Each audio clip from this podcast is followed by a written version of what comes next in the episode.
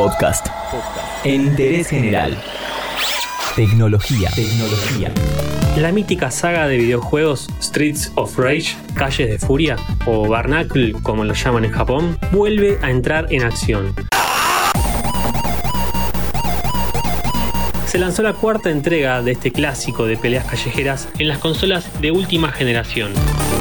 Hoy, en Interés General, te contamos sobre la historia de este fenómeno de los 90 y la importancia de su música, que a día de hoy sigue vigente.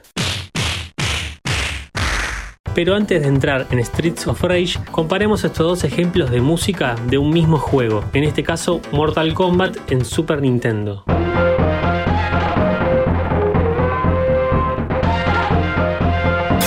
Ahora bien, este es el mismo juego pero en Sega Genesis. Como notarán, en el primer ejemplo sonaba más apagado y un poco saturado. En cambio, en Sega Genesis el sonido es más brillante y tiene más graves. Acá es donde entra en juego la gran diferencia a favor que tuvo Sega, su chip de sonido Yamaha IM2612, el cual sintetizaba por modulación de frecuencia, es decir, el chip permitía variar la frecuencia de una señal y no depender de sonidos pregrabados, latosos, como pasaba en Nintendo.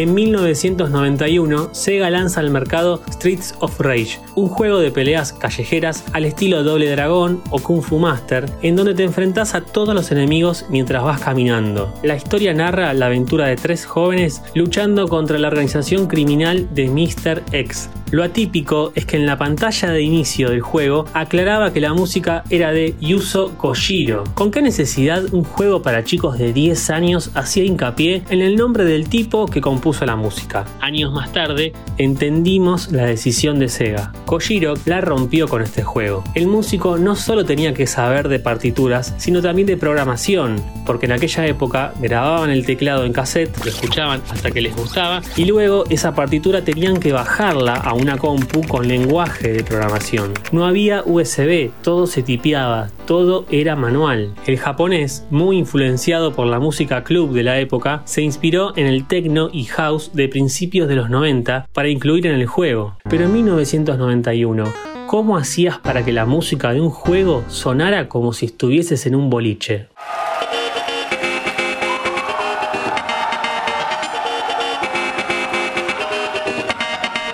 Yuzo Koshiro aprovechó los sonidos graves que le permitía el chip Yamaha y pudo darle esa impronta que se necesitaba para diferenciarse del típico sonido chillón y cuadrado de los videojuegos. Se inspiró en artistas como Soul to Soul,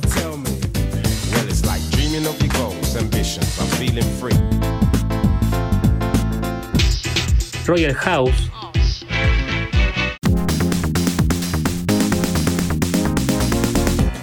Black Box, e Inner City, entre otros. El éxito fue inmediato y el año siguiente compone para Streets of Rage 2. La crítica la define como la mejor banda sonora de la saga. En 1994 se ocupa de musicalizar la tercera parte, con un sonido mucho más experimental, con influencias de hardcore techno. De este modo cerraba una trilogía que cambió la música en consolas de 16 bits. Yo estaba seguro de que usted no iba a poder. Pasaron 25 años, depósito. ¿Cómo hizo para empezar todo de nuevo? Pasaron 25 años. En realidad fueron 26 años, hasta que un grupo de desarrolladores parisinos y canadienses, fanáticos del juego, decidieron poner manos a la obra en una cuarta parte que rememora los viejos tiempos, pero sin resultar oxidado. Streets of Rage 4 retoma la idea del 2D pero con animaciones estilo cómic. Un diseño artístico de primera. Yuzo Koshiro aceptó formar parte de la música, esta vez en conjunto con otros artistas. En 2018, Koshiro se presentó en la Red Bull Music Festival, celebrada en París y con transmisión por la plataforma Twitch.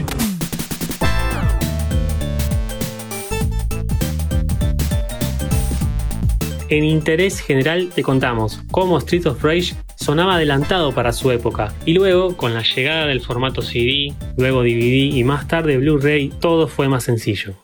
Todo lo que querés saber está en interésgeneral.com.ar.